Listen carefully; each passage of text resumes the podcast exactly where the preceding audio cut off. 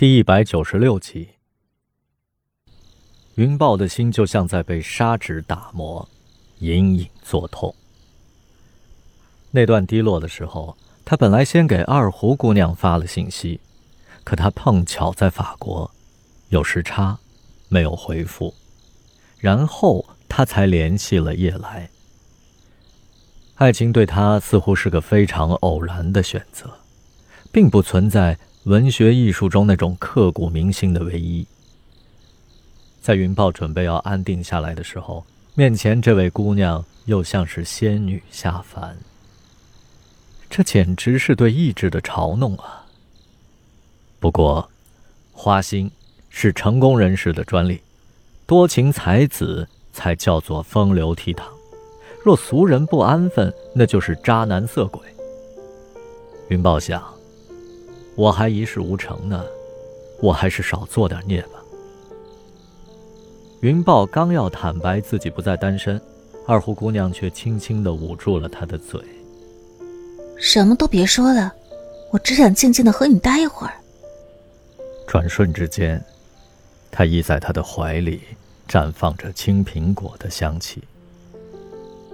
时光仿佛静止了，云豹傻乎乎的抬起手臂。在空中旋了一阵，他不敢搂她的腰，只轻轻地拂过她的发丝。纤巧的身姿，婉约的容貌，被音乐浸润的高雅气质，错过的，永远是最好的。也许就是因为太美好了，他才让他产生了莫名的距离感，燃烧，或者毁灭。他跌跌撞撞摸索的摇滚人生，注定和他格格不入。他只能尽情的享受这即将逝去的奢侈时刻。有时候我在想，我要是混一些，就跟你搭调了。我也不够混，都没勇气带你私奔。今晚不演出了，也不回上海了。他笑了，笑声里有一丝叹息。可惜，二胡永远奏不出吉他那无赖的声音。树叶随风摇曳，那沙沙的声音就像是山猫的鬼笑。云豹想：你别笑，遇到这种情形，你不会比我处理的更高明。世上这么多好姑娘，活一次怎么够？而你才活了小半生，亏死了。音乐和爱情之美有什么区别？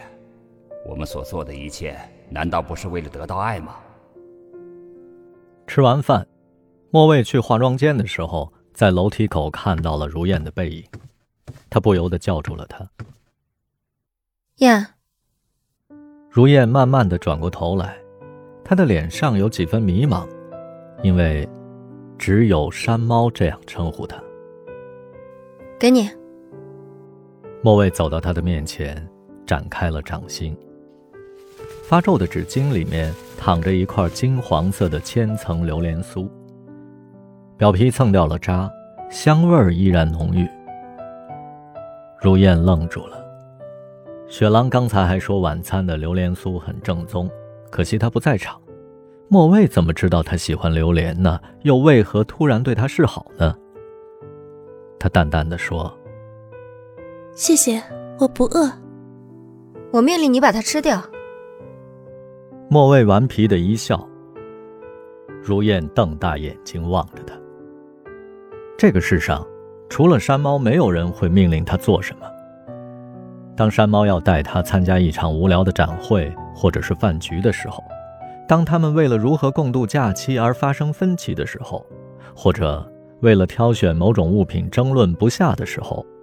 山猫总能赢，因为如燕知道，山猫是不会妥协的。僵持的结果就是两人各自行动，或者两件物品都买下来，造成不必要的浪费。如燕更在乎山猫的情绪，更在乎能跟他在一起，所以他的意见就无足轻重了。演员们三五成群的下楼了。莫蔚仍是肆无忌惮地把他挡在楼梯口，执着地捧着那块点心。卢燕迟疑了片刻，用指尖捏起榴莲酥放进嘴里。莫卫曾经粗鲁不堪地对待他，一句道歉都没有。他不知道自己为什么没有扭头走开，是因为那种意志被强暴的感觉引发了他对山猫的怀念，还是他从内心的深处渴望和这个强大的对手和解？